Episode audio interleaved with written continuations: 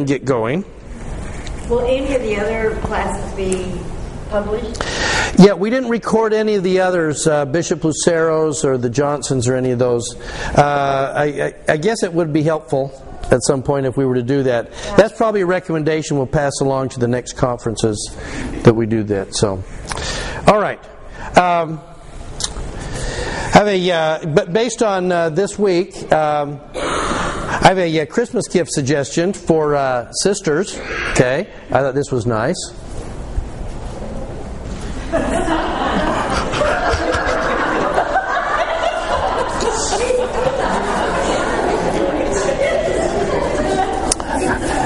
Sometimes if, sometimes depending on how things are going in the course of a week you might set the bar a little bit low you know? Okay. But at least he doesn't stink. Well that's helpful. Okay. And hopefully i don't know if we'll get there today but we'll be talking about stinking either this week or next week. Um, oh by the way shauna we do have, I, I, knew there was one other thing we needed to announce. Uh, Yes, there is a little bit of a road show. Uh, you know, I, am kind of torn. I haven't really announced it to my class that you're coming. I've just told them that we have a special guest speaker because I had no one signed up for the nursery. And I knew nobody would sign up if they knew that. okay, so what you don't know is that I'm speaking at the Frisco Institute on Thursday morning, right?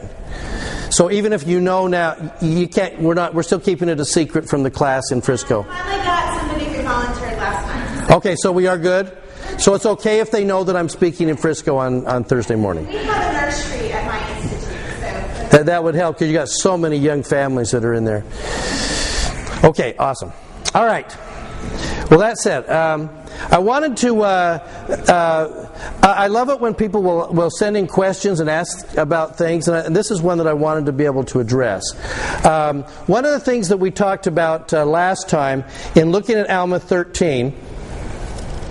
Remember, this is that moment where Alma's trying to teach in Ammonihah, and uh, and they're getting after him for only being one guy, and, and one of the little um, parts of the law of Moses we're going to stand on is you have to have two witnesses, so we don't have to listen to you because you're only one guy, and uh, and we're going to kind of not get to ignore what you're saying until Amulek stands up, and then that kind of messes with the whole thing.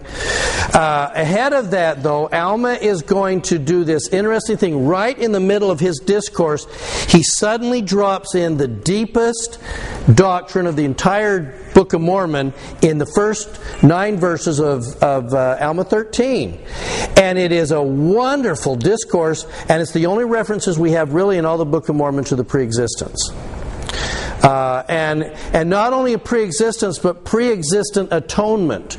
There's a preparatory redemption, he says, giving us some idea that in the preexistence we could sin, we could repent, and we had to draw on the power of the atonement before this life so that we could be cleansed again to come to this life. Well, that's kind of, if you read very carefully, that's what Alma 13 is saying.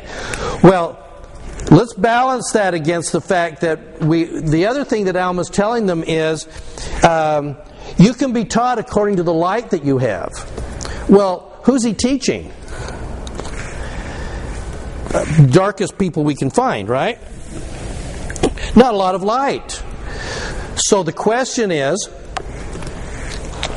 and I thought it was a great question, which was after looking at the doctrinal depth of Alma 13, why does Alma dedicate so much deep doctrine to the Ammonihahites uh, when they are unbelievers? Great question. Why would you think? So they would have the knowledge before the Lord destroyed them. You want to maybe testify to them, let them know? Yeah. Was there a record being made so that maybe when they did achieve that level, they can handle that, they can go back? Perhaps he was going to write it down and make it available, saying, "I did tell you this this stuff." Okay, yeah. I feel that's exactly it. He had to testify the truth because that was who he was. Yeah, but he could have done it with a lot doctrinally lighter information. I mean, for most of our members, even today, with those of us with all the in, in 2016, most of this for most members is going to go because it's so it's so heavy, it's so full. Yeah. Um, just thought maybe the wicked Ammonites are a lot like the wicked people of today, where they justify their sin by saying, "Well, that's who I am. Ah. Who I've always been." So maybe he can say, "No, this is who you've always been." Right. Now, listen closely what he's doing, though. In this group, this wasn't just necessarily the, the broad group of Ammonites. We know from the conversations going back and forth, primarily who was he talking to? The leaders. The leaders. And that made them who? Lawyers, judges, okay? Very legalistic. And they're resting everything on legalistic interpretations of the law of Moses. If you'll read this, this is a very legalistic kind of thing. It is a very logical, step by step process. And it starts from there were priests ordained before this life based on their, on their uh, proving themselves and becoming priests. They, are, they have come to this earth. They are part of the order of Melchizedek who become Melchizedek priests in this life. So not only is he, pre- uh, he presenting almost like a legal brief as to who I am. You're asking why I can teach this on my own? Let me tell you who I am. I am of the order of Melchizedek. My priesthood and this order goes back to the pre-existence. I do have another witness, and it's who? Melchizedek. And ultimately, we have another witness for who I am, and that is the Savior Himself. That's who I am. So even if, like Melchizedek, who walks into Salem, or Enoch, who's going to do what he does, and they apparently did it on their own without another witness, they are part of a much larger order, and it is the order of Melchizedek. This, this preordained group of priests to come, and we have a job, and that is to preach repentance to you. And it's not the order of Nehors, which is the false side of an order. It is the true order of priests whose lineage goes back before this life. And I will present it to you in legalistic terms. So that's why I say it seems to come right in the middle of this discourse, and he's going back and forth. We get this doctrinal, powerful piece right in the middle, and that's what he's doing. Does that sort of make sense? Okay. All right. Um, I wanted to I wanted to share one other item here, which I thought was kind of a fun mystery. This is one of those things that I'm reading it. I don't know exactly kind of what I'm reading, I, but uh, I get to speculate along with you. And let me just throw a fun idea at you. I want to, go to over to Alma 16, 13. Um,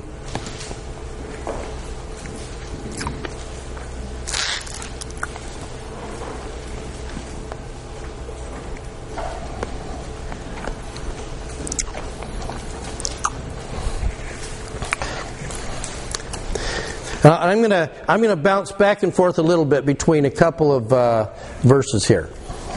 And Alma and Amulek went forth preaching repentance to the people, and they're going to they're going to talk about preaching it in three separate places, which I think is fascinating. They're going to preach it first of all where temples. Okay, we know that they built temples after the manner of Solomon, and they're going to preach it where in sanctuaries. And they're going to preach it where? In synagogues. Well, isn't that interesting? The Jews had, if we go back to traditional Judaism, they have temples and synagogues. And he's saying, no, there's a third place. It is, it is temples and sanctuaries and synagogues. Now, Remember, too, there's, there is one thing that's very, very unique about this group of people in all of history, and that is what? What kind of knowledge do they have? Are they Jews living the law of Moses? Yes. What else do they have? The brass plates. The brass plates, and by revelation, they also have now established under Alma what? The church.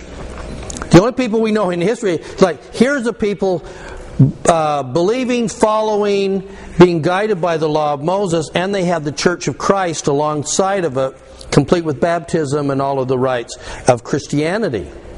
Isn't that what Christ existed when Christ? Pardon me? Isn't that what Christ established when he was Well, what happened is, is Christ then comes on the earth and he says, Now the law of Moses is fulfilled in me. So, under Peter, James, and John, they are now setting aside Judaism and the law of Moses and living the law of Christ. Christ hadn't yet come yet. He's about 80 years away at this point. So, here's a group of people who have the church of Christ and the law of Moses both. So, wouldn't that begin to suggest that maybe they had some things going on in terms of places they would go to do the law of Moses and sanctuaries potentially for the church of Christ? Don't know. But there is a there is an interesting thing that he says about sanctuaries. If we look at and go backward to Alma 15, if you'll jump with me.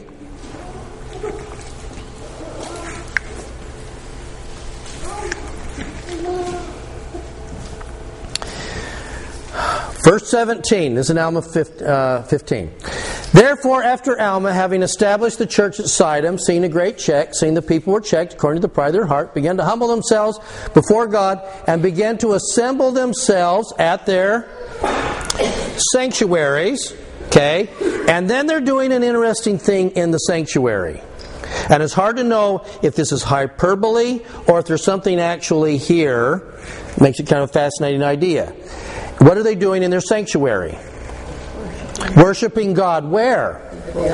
Before the altar. Now, this idea of worshiping before the altar, let me give you one more here.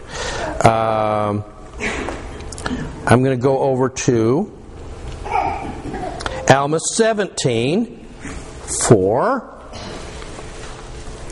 The other place that it talks about this. This is, the, this is the sons of Mosiah that we're about to talk about. They've been teaching the Word of God for the space of 14 years, having had much success, bringing to the knowledge of the truth. By the power of their words, many were brought before where? Before the altar of God. Now, here's here's where this is this is kind of an interesting thing. It is hard to know. There's a couple of possibilities. Uh, number one, this is just purely a, a uh, pattern of speech that was present at this time. We don't find it anywhere else in the Book of Mormon, where they're brought before the altar of God in the sanctuaries.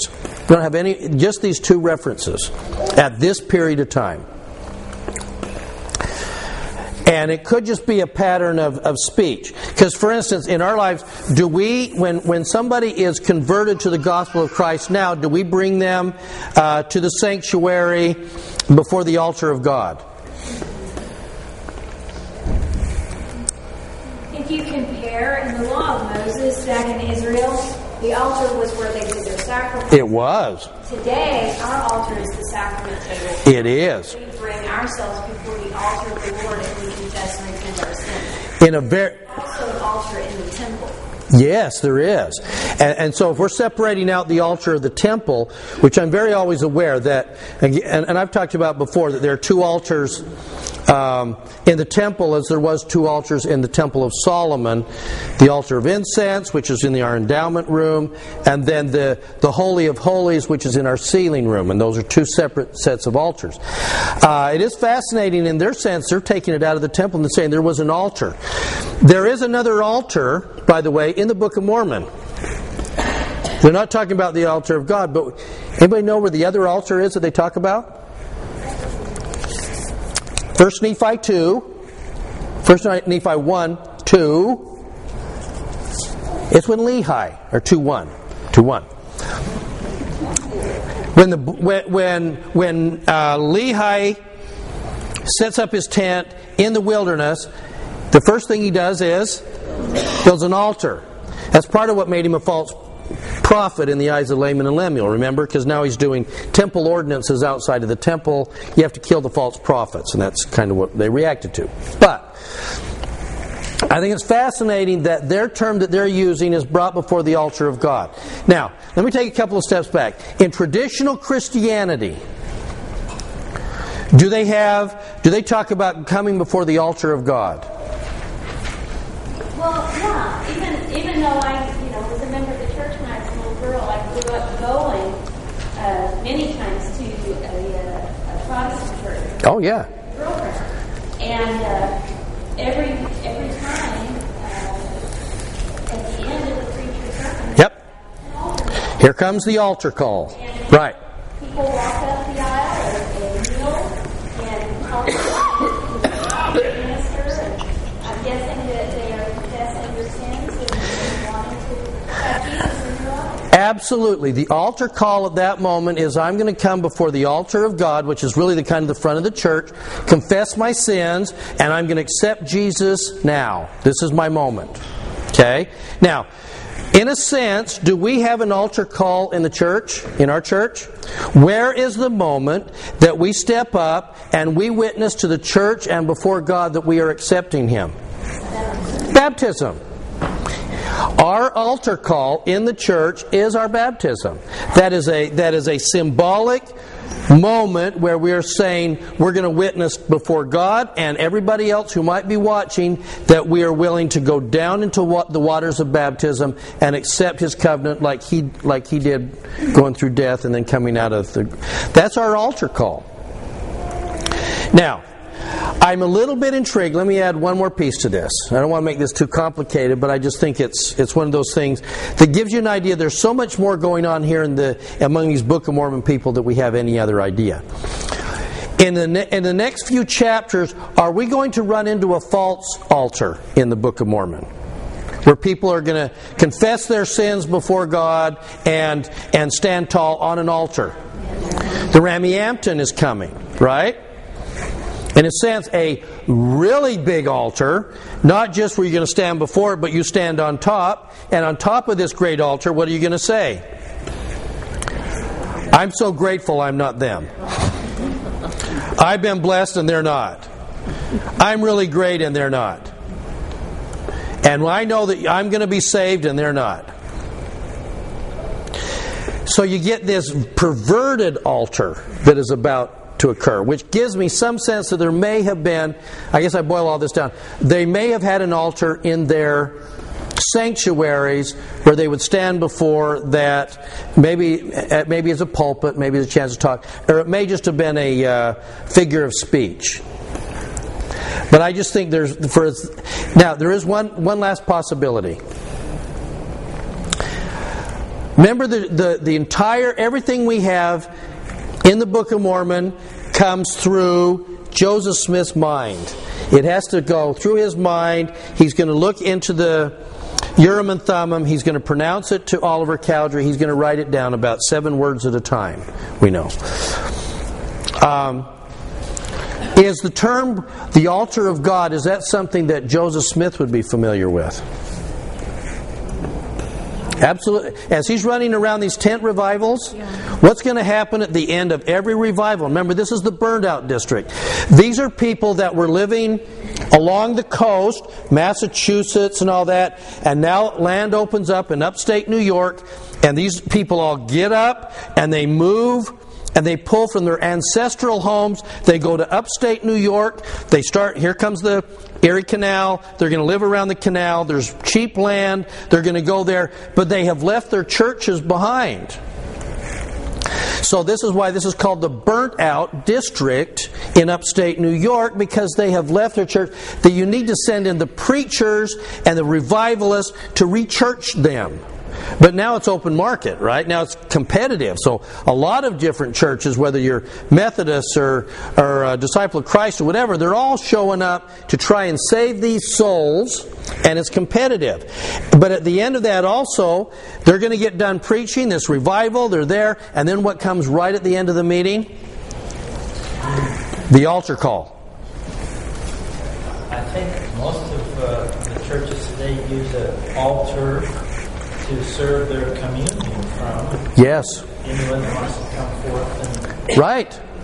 And the idea and the idea of coming forward in that altar call is I'm going to literally I'm a stranger. I'm going to come in and I'm going to stand before the altar of God, which is which is the altar is supposed to be like the throne of God. I'm going to stand in front of the throne and I'm going to witness to the community and to God that I now accept him. I have a broken heart, contrite spirit, and I'm going to accept Jesus into my life. That's, that's the, the move here. And there's a sense that you kind of get an idea that there was a moment, perhaps, in these sanctuaries. Maybe, maybe this was a, some literalism to say, yeah, there was an altar, or at least a symbolic sense, because we have an altar call, but we don't have an altar at that moment. But our baptism, but our sacramental table is a reminder of what covenant? baptismal covenant.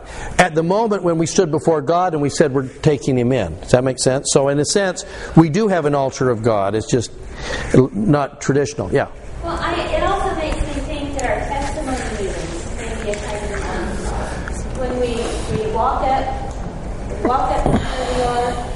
That makes perfect sense, doesn't it? in front of the podium, we confess Christ. We acknowledge our blessing. I hadn't thought of that.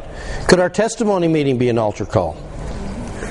Absolutely. To stand publicly before the people and, and declare that we have a testimony of God and His goodness in our life.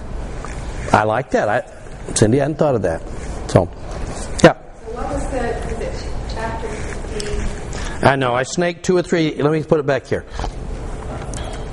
For those of you keeping track at home, I'm back at Alma 16, and there are three, there are three uh, kind of cross references here. There's Alma 16, 13, and then Alma 15 and Alma 17. We want to do a little kind of puttering around on this. It's kind of kind of fun. All right. Is that enough on that? Okay. I have a question. Yeah. Is there a difference between sanctuaries and synagogues, or I- I think you know what. I think the fact that these guys had uh, all of that. Um, I think there was. My own personal opinion is that in the Jewish tradition, you do have temples for those high holy days uh, where you're going to have to go do the, the, those ordinances, but that's not necessarily something that you would do every week. You're going to, and, and or if going to the temple is not convenient, then you go to the synagogues with an idea that about once or twice a year you'll make your pilgrimage to the temple. I'm suspecting that because they also had the Church of Christ, they may also have had chapels. So they might have had synagogues when they were doing. Um, Law of Moses things. They would have temples on the high holy days to go take care of those rites. And then they would also have um, these places where they would come and confess God in a very Christian way. Yeah. And I think they were limited as to who could who could go into Yes. facilities. Absolutely. Yep. So it makes sense that in this particular period of time that they would have. See, in a sense, now we are. Boy, I could get really detailed on this. In a sense, our Judaism in us and our Judaism in, in, in restoring everything to us as Latter day Saints is the fact that we have synagogues slash sanctuaries, which is where we stand right now, and we have temples. We have these two. When they lost the temple, and then even into Catholicism, the idea was is they would take the temple and the and the synagogue sanctuary and combine it into one thing. So that's why when you go into a like a very ornate Catholic church, for instance, you're going to walk in, and he- the first part of this is the sanctuary. But what's right behind the altar? The, the nave, right? And the nave is to be that holy place, which is kind of this is our temple part. And the head of this is the synagogue part, and we're going to bring it together. If you want to read a fun article sometime, Hugh Nibley wrote a beautiful talk called The Christian Envy of the Temple. And he talks about how it was all kind of combined together when they lost the temple. And even if they had the temple today, if the Jews rebuilt the temple, they wouldn't necessarily know what to do with it completely. They'd have an idea, but they've been living now for thousands of years without a temple. So. But by the way, a lot of Jewish congregations will now call their synagogues temples, Temple Emmanuel, and, and, and stuff like that. Yeah. We actually lived in, in, in Missouri State whenever the RLDS Church was building their temple across the street from our, Yeah. our visitor center, and they didn't really know. Oh, the RLDS had no idea what to do with the temple. Now what do we do? We're supposed to build it. They were even asking. We're kind of rejecting a lot of that other stuff. Well, I don't know. They were even asking the children what the the passing the temple. They do have a really nice museum though, and they have some original stuff there. That's, Yeah, and the con- the conch shell thing is kind of it's a very cool building. yeah, it's in the front of the temple. Is like our church faces the back of the temple. If we go somewhere. Amazing, isn't it? Okay. That said, all right, let's move forward. Now, here's been here's been my dilemma as we go into this next little stretch here. Two things. Uh, one, uh, a few years ago, um, I wrote a book that Deseret Book was nice enough to print, uh, a novel called "Burying Our Swords," and as part of that, I, I spent a long time going through the anti-Nephi Lehi's and everything that was there, and and just really came to love and appreciate and soak up everything I could on these people. And there's so much about these about Lamoni and his people and the anti-Nephi Lehi's and Ammons and the sons of Mosiah's mission to them and how they did it and all that. There is so much. The other thing is, is I don't know if there's a story in the entire Book of Mormon that's so well known as this. Can every primary boy in the church tell you this story? Oh, yeah. Oh yeah, they chopped off the arms. It was cool. so there is so much here, and there's and it's so well known. The idea of uh, this to me, it's a little bit like a buffet, and you go to like go to a buffet in Las Vegas, and it's like two thousand yards long, but you can only eat so much. So you end up having to just pick a couple of things and leave everything else behind. I've been spending the last week or so um, when I wasn't here at the church till midnight thirty uh, all weekend, um, trying to figure out of all the things in this magnificent buffet, which ones do we pick on? Which story do we emphasize in this next couple of weeks? Because we, there's a hundred different directions we could go with this. Uh, so I'm gonna I'm gonna cherry pick a little bit here, uh, and I apologize at the front end because I'm to leave out lots of stuff, and I'm aware that I'm drinking out of a fire hose, and I'm just kind of getting a little bit here along the way. Um, so even as again, as I was thinking this morning, what am I going to teach next week? I don't know what I'm going to teach next week because a lot of it depends on where we go and what jumps out at us. So let's let's walk through this uh, a little bit together. Okay. All right. Let's go to Alma 17.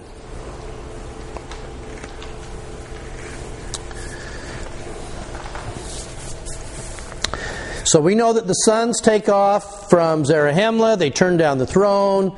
Uh, these guys, and and wouldn't you love to? See, this moment needs to be filmed in all of great cinema moments, great moments in the world. Wouldn't you want to see this moment?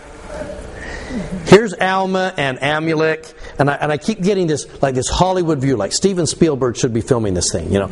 And here's Alma and Amulek. Well, well, we're just going on to the next town, and then I keep seeing it like over this rise, you know, comes. It's Ammon! Oh, he's back. We thought he'd been, he's been gone for years, and there he is, and everything. And it's like, and then you see him, and then slowly, then you like watch rank after rank after rank of here comes these people. Thousands of people behind but you don't see them at first right you see here's ammon. They're like down here. Oh there's ammon. They come up over the rise and and john williams theme music starts to crank up and stuff like that. Is here they come and it's like but is anybody with you? Boom, and here they come.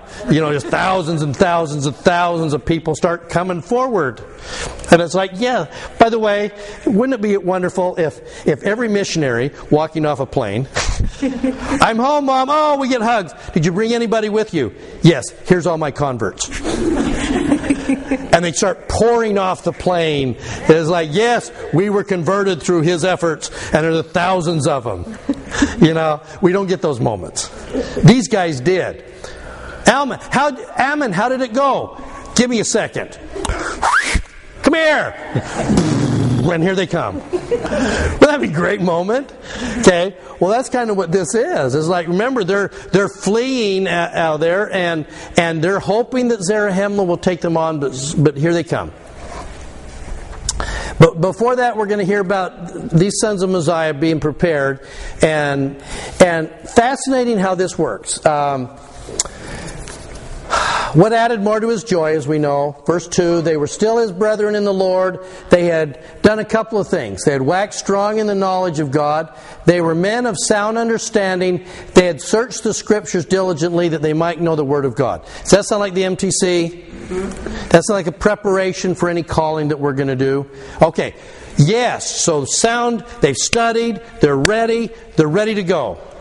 You've got a new calling, you're about to do this. You got it. But wait, there's more. That's not enough, is it?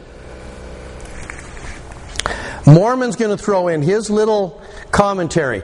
But this is not all. This ain't what this isn't completely what they did. Not only were yes, they were all of these things, but there's more, and that is they had given themselves to much prayer and fasting. Now, because of the fasting, the prayer and fasting, they had two things, and you don't necessarily associate these two things with missionary work. Because of their fasting, they had what? They now had the spirit of prophecy. You don't always think about prophecy as one of those things that we want to make sure if we're going to send our missionary sons and daughters off to have these great experience. By the way, we want to bless you with the ability of prophecy. President, I don't know in your setting apart of missionaries over the years if, if that was part of the keys attached to the setting apart. That not only are we going to give you this, the keys of missionary work, but we're also going to give you the gift of prophecy. I don't remember ever sharing that. Yeah, I don't remember in listening to the blessings that you did that prophecy was one of those things that went with that. I don't think we, in the MTC, it's like, I don't know that they sit around and say, let's get you prepared for the gift of prophecy, because you're going to, why would they need prophecy as missionaries?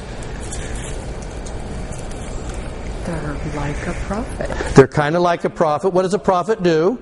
Share truth. Share truth and specific truth of The Savior Jesus. the Savior Jesus Christ.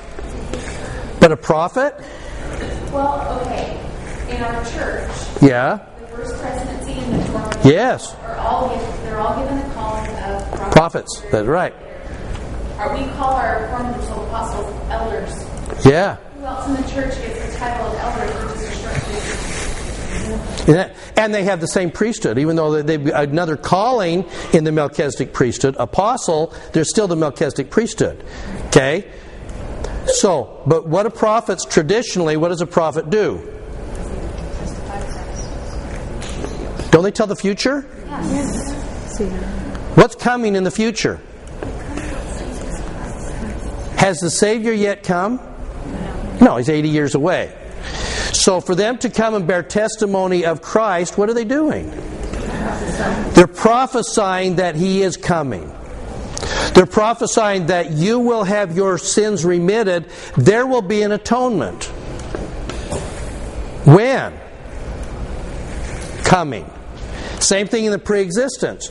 There is going to be an atonement. Why? Yes, he's agreed to do it, but he hasn't even come to earth yet. It's a future event. These guys going out there are going to be prophets. Now, do our missionaries, as they're going out today, are they prophets in the sense they're going to foretell the future? What's coming in the future? The second coming. Oh, sure. There are future events that are going to happen. I testify to you that your life will be better, that the Lord will love you, that there'll be great blessings come into your life if you join the church. What are we doing? We prof- are we not prophesying about what's going to happen down the road? Yeah. So what they're trying to do, they are preparing to prophesy. I don't know again, we don't always see that mission, but it's there to be prophets when we preach the gospel. So they're going to have two things there. So they fasted so they would have the spirit of prophecy and. Wow, yeah. So they're going to have the spirit of revelation. They're going to reveal things. And the key to it, by the way, is prayer and fasting. Now, we've had this conversation when, when, when we were talking about, as we were going through Isaiah uh, last year, we talked about uh, fasting. Because sometimes I think in the church we have this, we have a little bit of a, we restrict We have kind of a provincial view of what fasting is, I think. When and, traditionally, if we're going to outside of a fast Sunday, when are we going to hold a special fast? Family member. Yeah, for a family member. Why? We got stuff that needs to be done. They've got cancer. They've got. Okay, we're going to all fast for them. In other words, we're fasting for a specific purpose. So we fast with an end in mind that we want something to happen here. Which has always been a little bit strange to me because on one side I get it, we do it, but does that mean that the Lord is going to honor somebody else's prayer and, and heal them faster because this this one has a big ward and that one has a small ward. This one has a hundred people fasting. This one doesn't have anybody fasting. In other words, and we're going to gang up on them. we go. So there is a side of fasting. We go well. Doesn't necessarily always logically make sense that we're going to. The Lord wasn't going to heal him. We all kind of ganged up on him and we all fasted, and now He's going to. That doesn't and yet it does. I know. So, that's why I like to go to Isaiah, because Isaiah then says, Let me tell you what the fast is about. So, we're going to go to one of my favorite chapters, Isaiah 58. So, this is Isaiah 58. And this is one of those times when you kind of have to read it in context.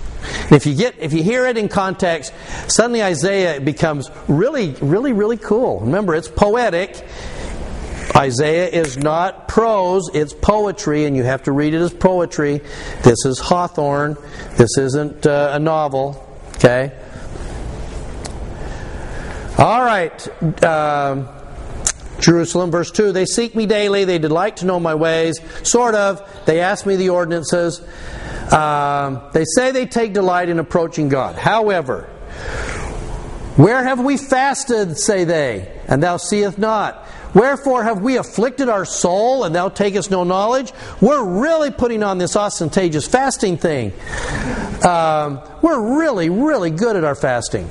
Um, uh, I always think, for instance, when you're trying to teach kids how to fast, and so nobody can do a, uh, this kind of fast like a six year old that's had to skip a couple of meals, right?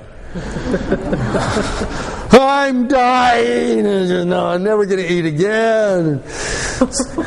kind of like my cat first thing in the morning. They're just going, You hate me, you won't feed me, I'm dying.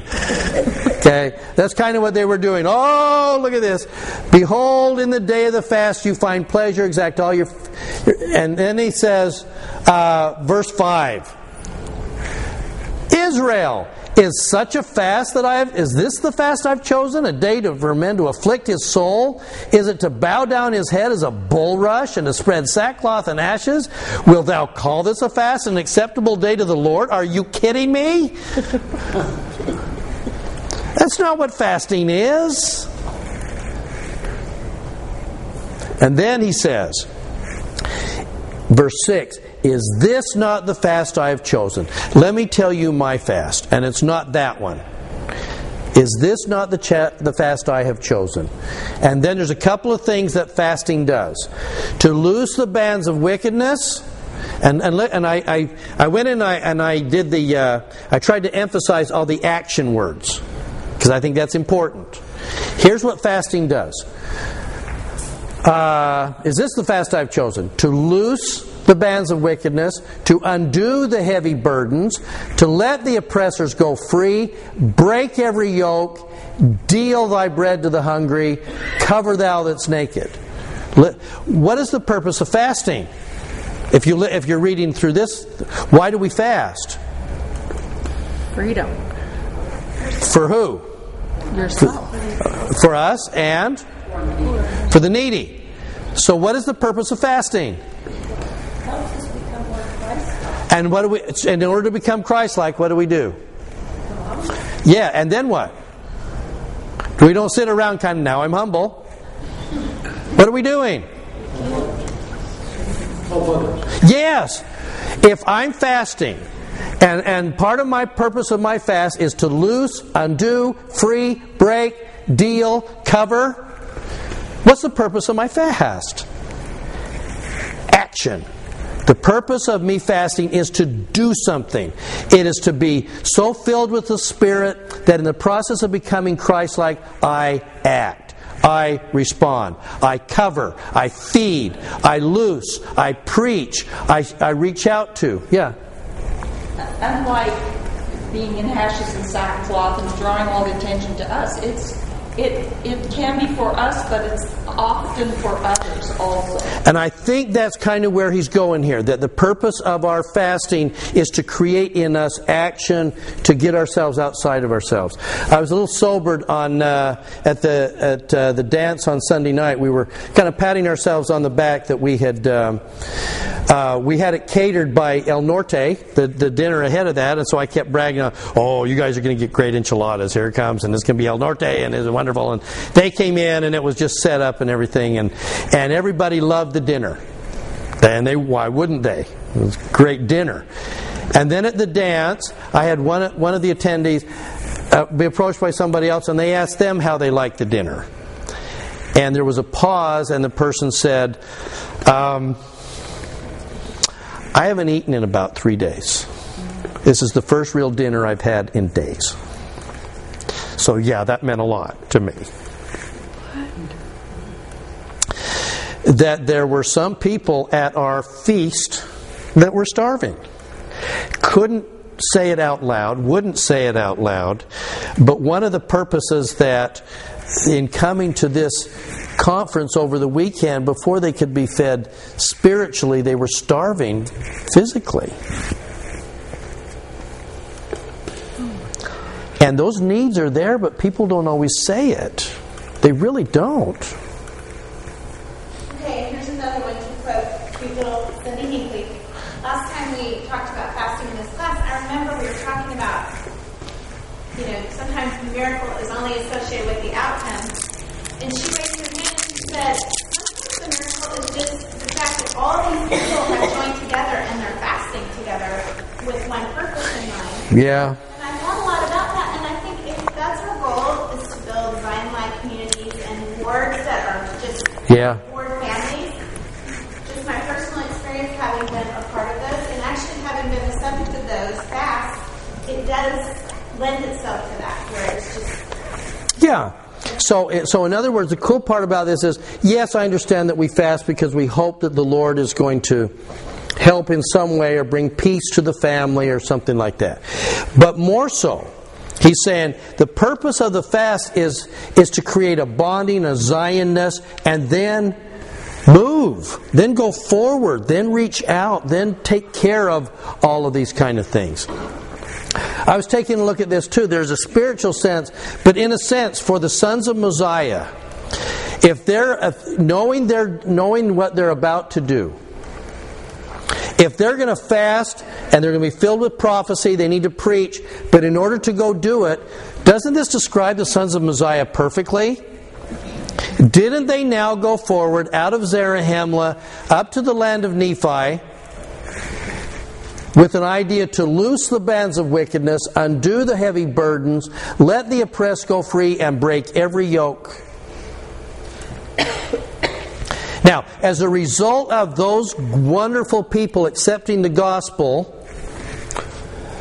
they were going to they were going to have to deal bread to the hungry. They were going to have to cover them because they were going to lose their homes. They would have to literally leave their home and hopefully as refugees pour down into Zarahemla and hopefully the, the people of Zarahemla. And they went without knowing whether Zarahemla would accept them or not. We've kind of been killing your people. There's probably nobody in the city of Zarahemla, when these Lamanites crown the hill, and they're coming down the hill, there's probably nobody in Zarahemla that doesn't have somebody in their family that was killed in a war or two by these guys.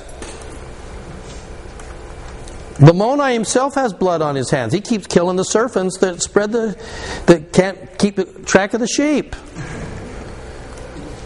That's why they bury their swords. So they'll never be tempted again. So this whole idea of them uh, fasting, and then, by the way, before we, before we leave here, remember that ultimately, when we do this and when we fast with this kind of purpose, Lord, tell me what I need to do. Tell me where you need me to be. Help me to be able to be that arm of yours and move forward. Well, I have been sitting here debating whether to share this, but I will. Um, several years ago, I had an aunt in California who passed away, and one of her sons had um, MS, and it was very, very fast progressing. And uh, after the funeral, we stayed a few days, and then they went back to Oregon. He and his wife went back to Oregon and went back here. And my cousin got an infection in his catheter. Yeah you know, it was bad already, but it was just getting worse.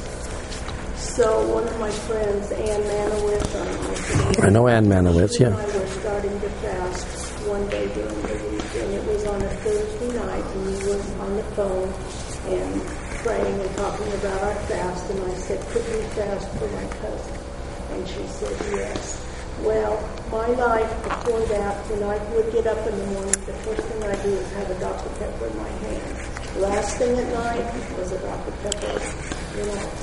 Totally understandable, yes. All day long. So I fasted that Friday, and it's the first fast that I have ever done where if I wanted to drink a something, I would say a prayer for my cousin. it was on Friday, and I got up on Saturday morning and it was two and a half years before I ever put a Dr. Pepper in my mouth. And it was so bad I threw it away.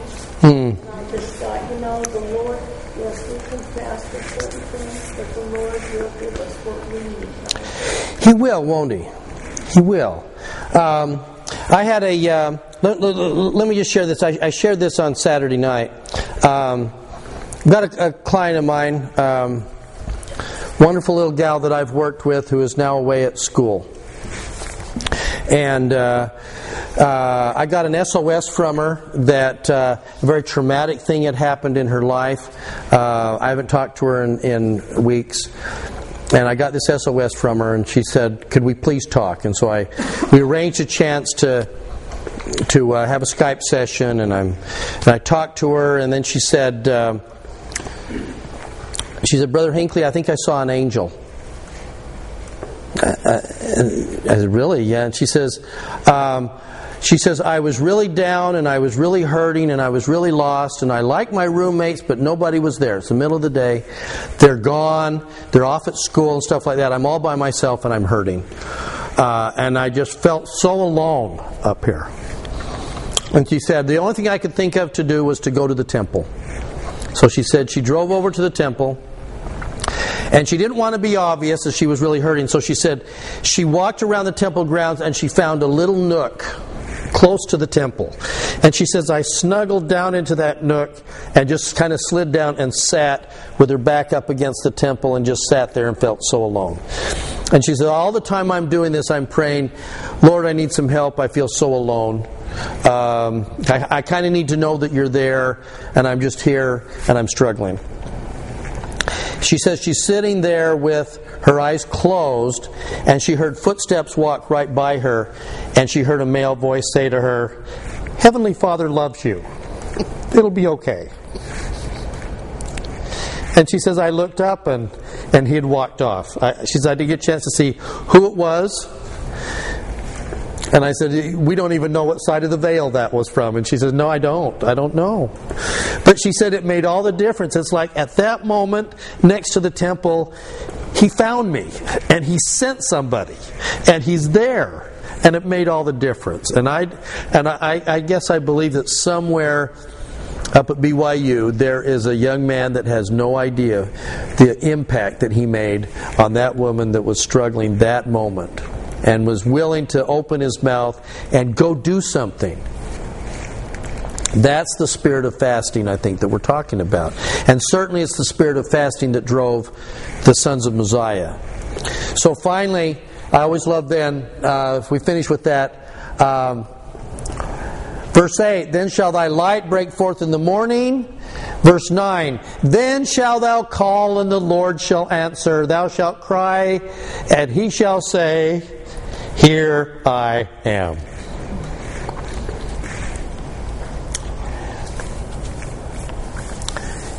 10 If thou wilt draw out thy soul to the hungry, you'll take care of them and satisfy the afflicted soul, then shall thy light rise in obscurity, and they, thy darkness be as noonday.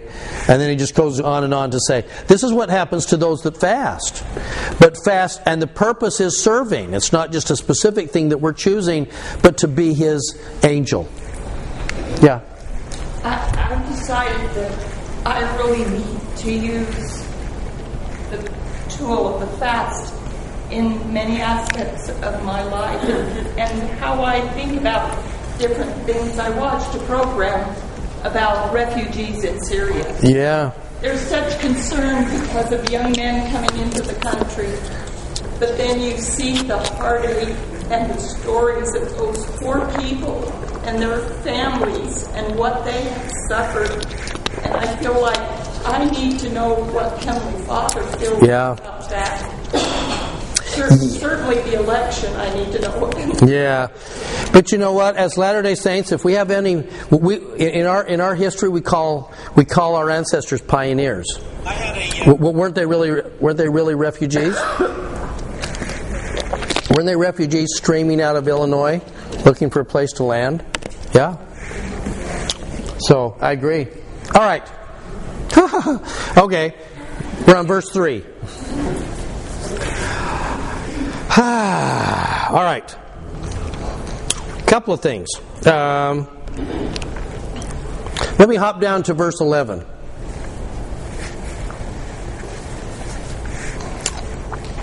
This kind of jumped out at me. Um, actually, in the middle of listening to Sister Burton. And the Lord, and, and they're trying to decide: Are they going to go? This is the sons of Mosiah is a little bit like a group of Christian missionaries that says, "Let's go to Syria and preach to ISIS." It's literally on that level, and and their father's going, "I don't think so." No, really, we're being given assurances that we'll be okay. We're going to go preach to ISIS. Well, no, they they tend to kill people. Yeah, I know, but we'll be okay. Can't even imagine what their mother. Oh, you can't imagine what their mothers are saying, yeah. And the Lord said unto them, Go forth among the Lamanites, thy brethren, establish my words, and yet ye shall be patient in long suffering and affliction. Yeah, they went through a lot of long suffering and affliction and, and, and, and beatings and all that kind of stuff. And then he gives an interesting phrase here that kind of gave me a bit of pause. Yet shall thou be patient in long suffering and affliction, that, so that,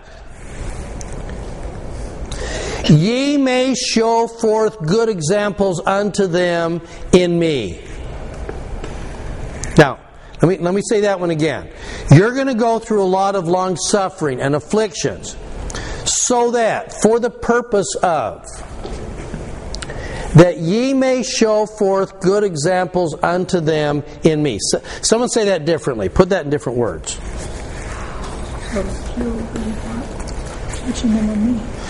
So what? So that you are being like me. Like You will be like you'll be an example. Yeah, an example to them of what? of An example of Yeah, and and specifically the part of him, an example of someone who's going through affliction and and suffering and bearing it well. You're going to go through afflictions and you're going to be an example of how to handle afflictions because they will learn by watching how you handle it. By the way, these these magnificent anti Nephi Lehi's, uh, I will say just a reminder, their example is two things. One is it comes in the middle of the book. Number two, this is the group of converts that every prophet in the Book of Mormon and throughout history wants. Why? Because the ones they're about to teach are these people that will never ever fall away. The Nephites keep going, yes, no, yes, no. Uh, we're going to obey, we'll disobey. We're here, we're there. You know, we'll believe, we won't believe. We'll be scattered, we'll be gathered. We'll, you know, and and we teach the anti-Nephi Lehi's, and what happens? Boom. They never fall away. They are the rock hard, solid, and, it, and they are the example. To me, they are the Book of Mormon. Every outside of the, the coming of the Savior, this is the story of the Book of Mormon. This is what every prophet hopes for. Is these people that they're about to go teach. Now, by the way, um, along with that, I will say Mormon, in painting the picture of them, is going to give you a really one dimensional side of it. It's a bit flat. And I think Mormon's being a, just a tad unfair to these people. Why? Look at 14. Oh, you know, they're wild, hardened, ferocious people, delight in the murdering the Nephites, robbing, plundering, heart set upon riches, gold, silver, precious stone. They sought to murder, plunder. They were indolent people. They worship idols. The curse of God have fallen on them. They're just. Sounds like his Lamanites, doesn't it? Yes. In 400 AD? Uh-huh. What happens to these horrible, indolent, awful people? Thousands are going to join the church. These horrible, awful, indolent people, when when the king is passed out for three days, and it's and it's his wife who loves him and cares about him, and go, yeah, he doesn't stink. and they love their families and and they love and so quickly they learn to love even the people that are about to attack them and kill them for you look at all the things that they're doing these are they uh, their behaviors are inexcusable but the people underneath theirs are fantastic people that I believe covenanted with the Lord prior to this life, and when they heard the gospel, they got it full throated and they never left. Okay? Right. There were some that were, and that, that no question. Because there's some that were going to never accept the gospel no matter what, and they're going to attack. So it's true that some would be like this, but he's making such kind of a broad. The people he's going to teach these are all really bad. No, they're not really bad. Some are much more hardened than others. Yeah. But isn't that also true today? Sometimes we look at someone on the outside and we may see tattoos and piercings and they dress and the music they listen to and the lifestyle they live and we think, oh, there is no. They are a hardened, indolent people, absolutely. And yet these people, some of them, will soften their hearts and they accept the gospel so readily. Ah. Because the reason they have all those things in their life is because there was a hole and they were trying to fill that hole Yep. and then they recognize that the Savior can Sure. fill that and they grasp But in the process of getting on both sides of a debate, we will tend to kind of one dimensionalize people on the other side. Yes. And, and, and, and this political season has taught that like no other. Where we are polarized and you got people on both the other side going, Are you some kind of idiot? I can't believe that says something about you because you're voting for that person. Yeah.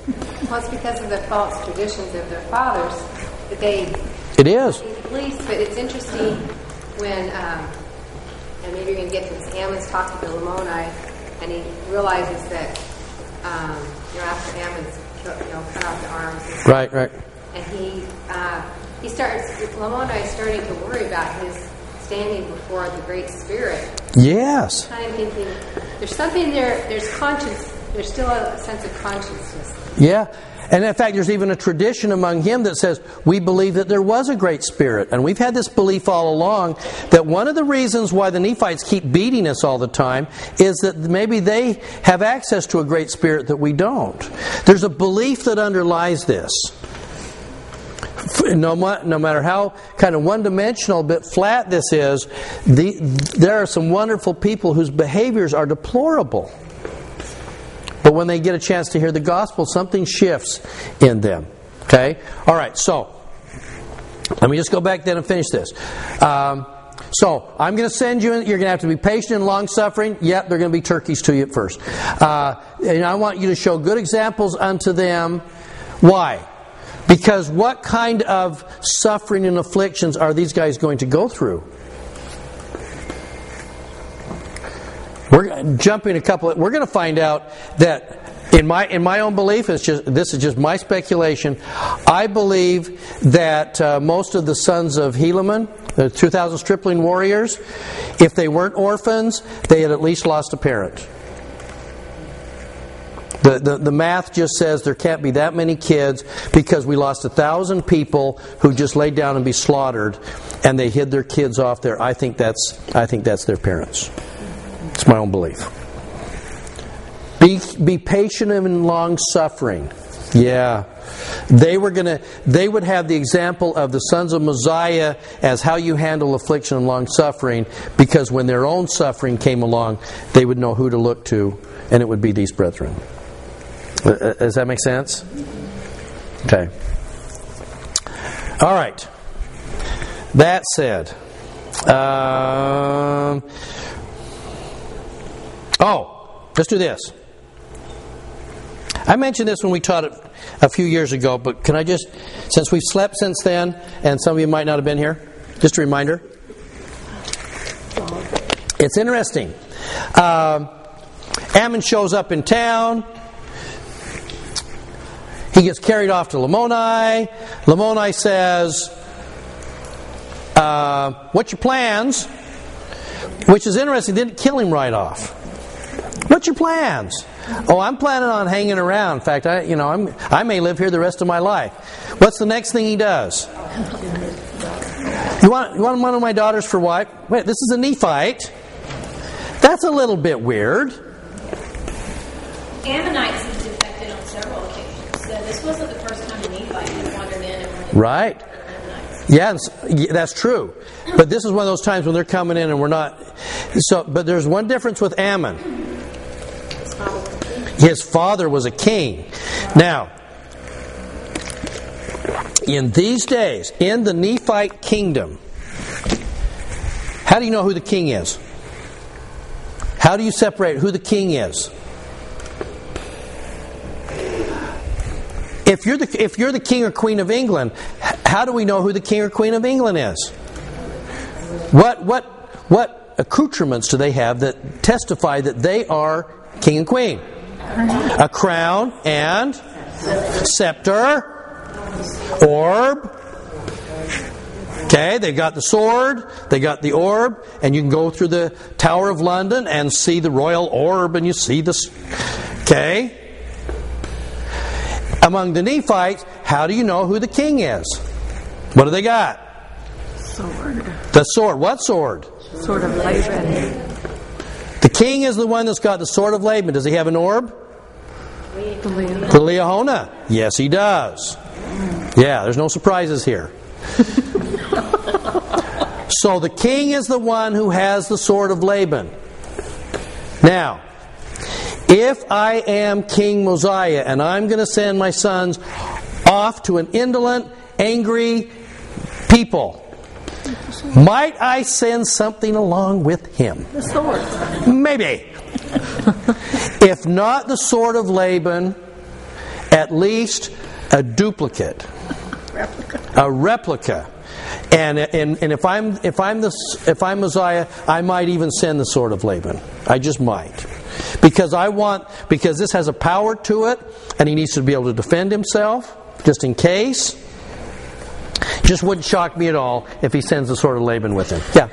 But couldn't that really get Ammon in some trouble? Because if these people who are descendants of Laban and Lemuel who believe stolen from them, wouldn't that make it more likely they Could. And, but now, depending on what story is told, you're right, might. But at the very least, if I if I've got that sword, or maybe, maybe this is a royal sword, maybe it's not the Lord, sword of Laban, but it's at least enough to say, I know who the leader is because they're the ones that have the biggest sword. Okay, so he's going to show up, and how? And so if he's going to show up in town, and Lamoni goes, "Who are you?" Oh my gosh, look at the sword. Who is this guy? Who's your dad? Who's your daddy? oh, it's Mosiah. Really? What, my daughter? Why would he want the daughter? Unite the kingdom. Unite the kingdoms. Absolutely, yeah. Let's get them together here. This is a way to kind of protect her because this is how we do things. Daughters become a nice way of cementing family. Now you're in laws, you're family. We won't attack you, you won't attack us because we're family. This is an old, old tradition. So Laman's got the sword, or um, Ammon's got the sword. Okay? Is that kind of important in a 2nd He becomes a servant. Servant's going to go out and protect the flocks. Yeah, wait a minute.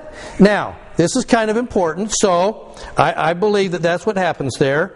And um, now, this is this is one of those little proofs. Joseph could not have known this. This is one of the proofs of the Book of Mormon that just leaps at me almost more than anything else. And especially for those of us that believe that the Book of Mormon took place in the Mesoamerican area. Okay? This just makes perfect sense. Okay? Ammon's gonna when they, when you know when they attack, they gather the the sheep are scattered. Then he's going to gather. I'm going to be their friend. I can. This is a way to kind of win some hearts. Uh, okay, so he's going to stand forth. 36. Uh, he's going to cast stones with mighty power. He slew he slews some with the with the sling. He's a sling slewer, whatever that is. They're angry. They, and they could not hit him with the stones. Therefore, they came with what? Their swords, right? Why wouldn't they use swords? Why, why, are, why is it clubs? Let me show you why it's clubs, and that's and that's incredibly accurate, and it's and it's something that Joseph Smith wouldn't have known. Among, among the Mayans, the Mayan kings, they had a, this was their sword.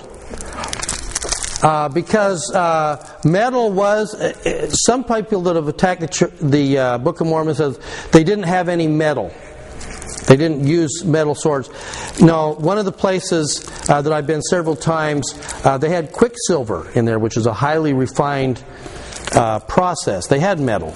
We just haven't been able to find any metal swords because, for the most part, they didn't use metal swords. What they used was clubs.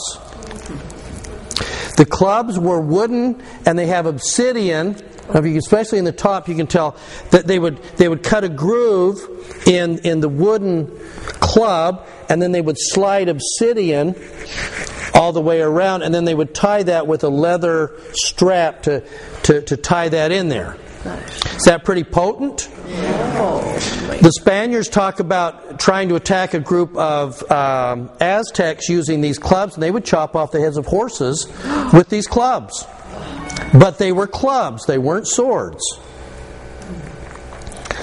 So, one of the more accurate descriptions we have, and so you can see kind of the ancient one, you see them showing these, they have these clubs.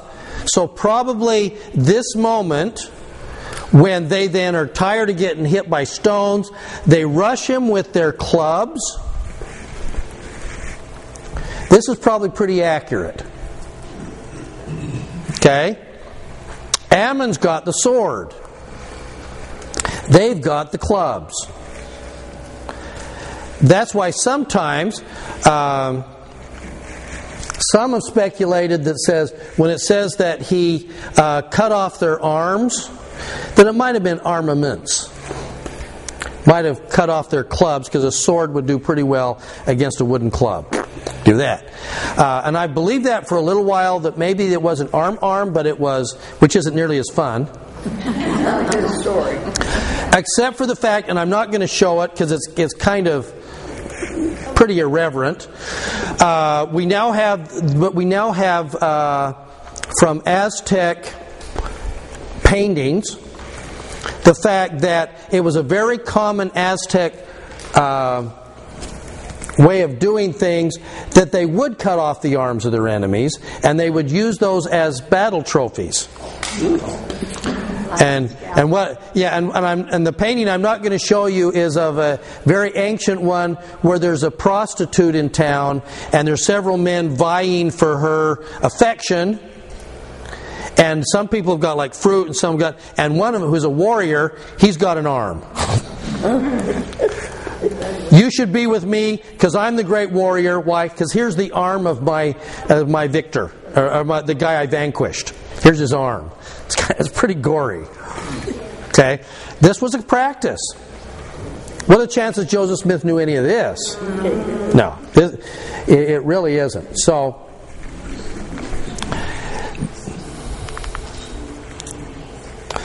All right.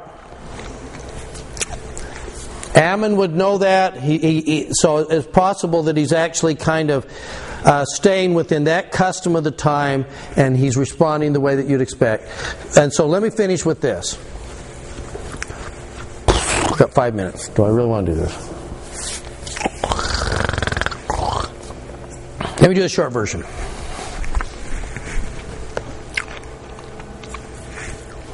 Thirty-nine. Go the uh, Alma seventeen thirty-nine, right at the end.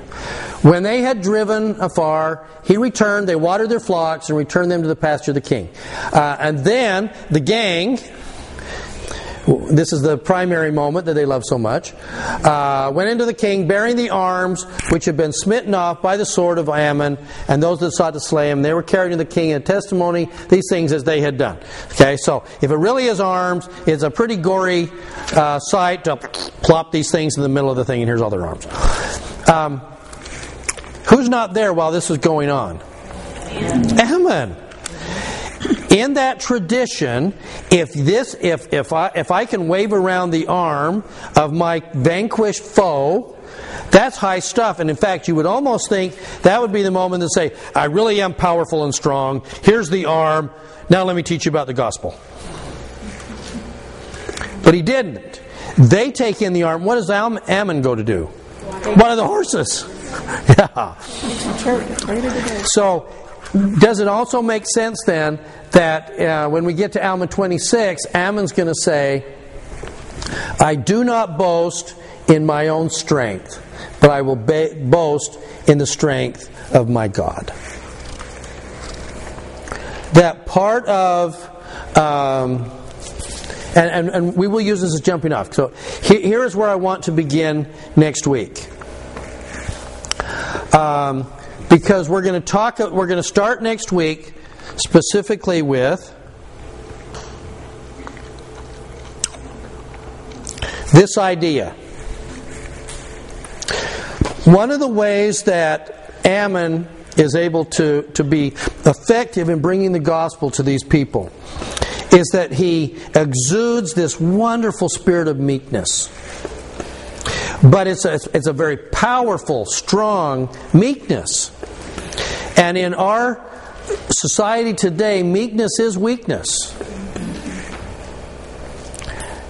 And so, what I'd like to do, and I'm, uh, I will finish with, yeah, I will. I'll finish with this one. I want to finish with this one.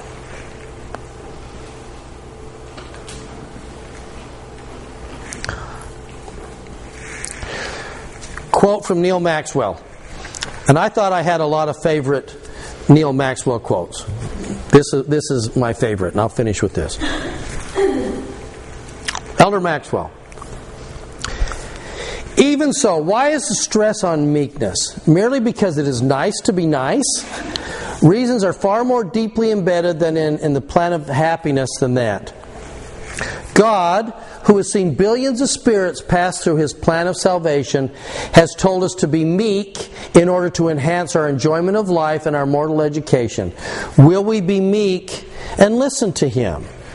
That we're going to find that what's going to exude through these next little chapters here is a meekness on the part of Ammon and Aaron and those that would do the teaching, and the meekness on the part of Lamoni and the, and the anti Nephi Lehi's to accept and to be taught and to become meek and the peaceable people of the earth.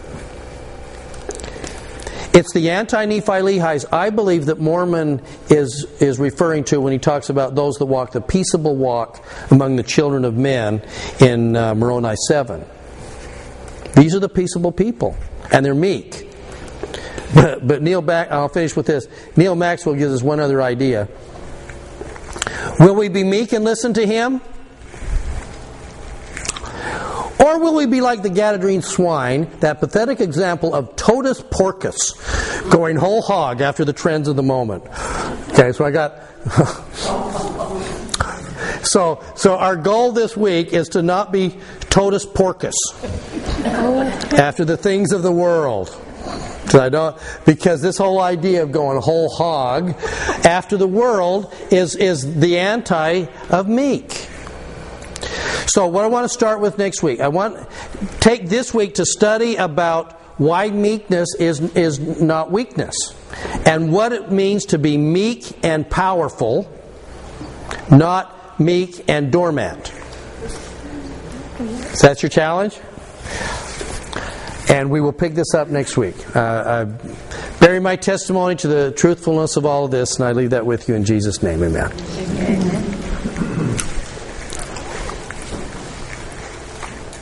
Our Father in heaven, we are so grateful that we've been able to be here this day and to learn more about thy gospel and the scriptures. We're grateful for Brother Hinckley and all his preparation.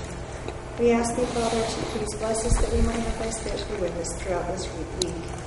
Help us to be able to be mindful and receptive to the Holy Ghost and to be able to be more like thee. We're grateful for all we have and say these things in the name of Jesus Christ. Amen. Okay. Have a great week. And those those of you in Frisco, I'll see you Thursday morning.